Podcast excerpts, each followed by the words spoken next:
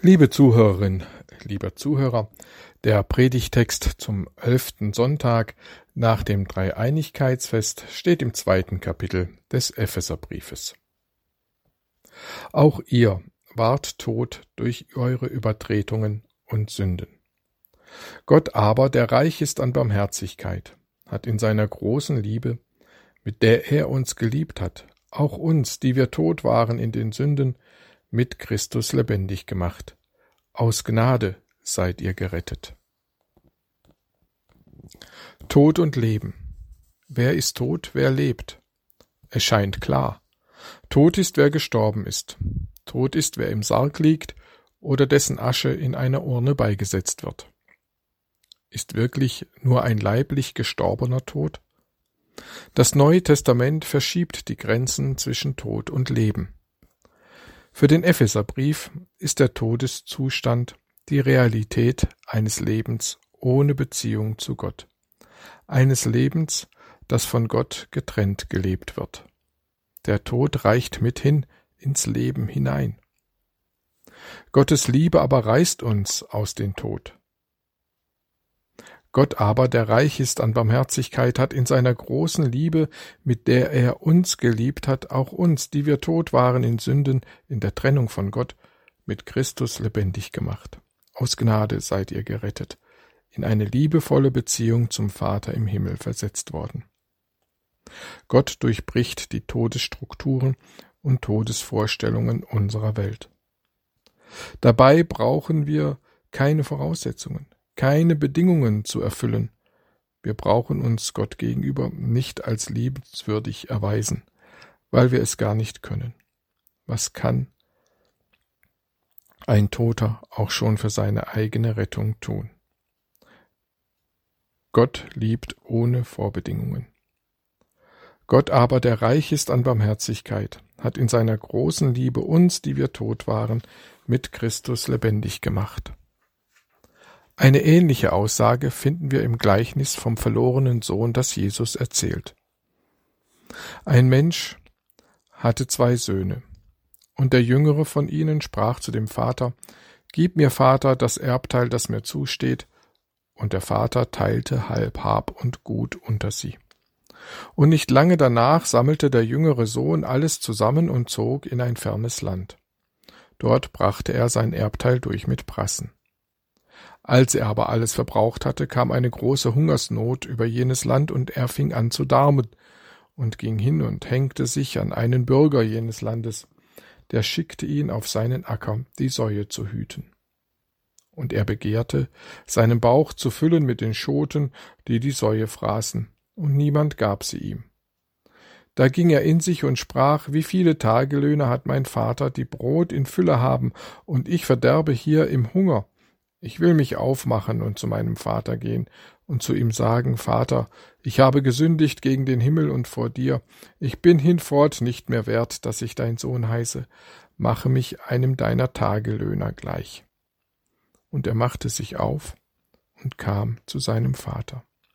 Als er aber noch weit entfernt war, sah ihn sein Vater, und es jammerte ihn, und er lief und fiel ihm um den Hals und küsste ihn. Der Sohn aber sprach zu ihm, Vater, ich habe gesündigt gegen den Himmel und vor dir, ich bin hinfort nicht mehr wert, dass ich dein Sohn heiße.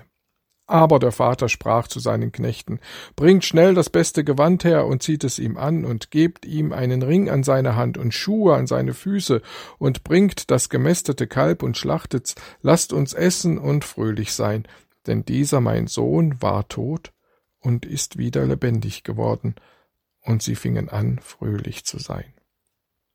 Dieser, mein Sohn, war tot und ist wieder lebendig geworden. Gott wird in diesem Gleichnis mit dem Vater gleichgesetzt. Der Sohn will ein selbstbestimmtes Leben. Er trennt sich von seinem Vater. Er will ohne seinen Vater ein selbstmächtiges Leben führen. Das Gleichnis erzählt, wohin solch ein Leben führt. In die Sorge ums eigene Leben, um die eigene Existenz. Die Entfremdung vom Vater führt in die Ungeborgenheit, in die Selbstentfremdung. Der Sohn verliert seine Kindschaft. Es geht nicht darum, dass ein Leben ohne Gott moralisch vor die Hunde geht und bei den Schweinen endet. es geht in diesem Gleichnis um ein Bild, das die größtmögliche Entfernung zwischen Gott und Menschen zeigt. Für jüdische Ohren kann diese Entfernung nicht größer sein als zwischen Gott und einem Menschen, der mit Schweinen lebt. Dieser Mensch ist verloren, tot für Gott. Der so Gott entfremdete, will zurück in die Geborgenheit und Fürsorge seines Vaters. Er will sich annähern, aber nicht die verlorene Kindschaft folgt daraus, sondern die Knechtschaft. Kind seines Vaters, das weiß er genau, kann er nicht mehr sein. Dafür fehlt ihm jegliche Voraussetzung.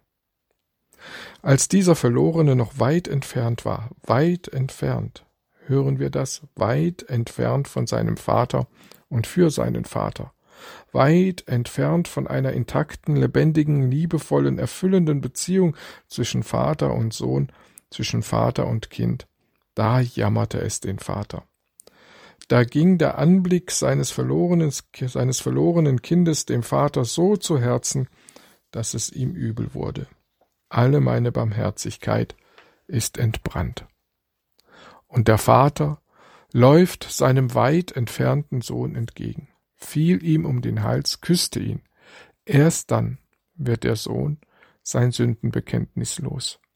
Sofern uns Gott um den Hals fällt und uns küsst, können wir unsere Beziehungslosigkeit zu ihm erkennen und benennen.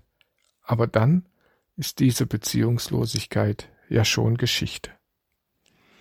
Der Vater antwortet auf das Sündenbekenntnis nicht mit einem erhobenen Zeigefinger. Einsicht ist, die beste, ist der beste Weg zur Besserung. Gut, wenn du das einsiehst.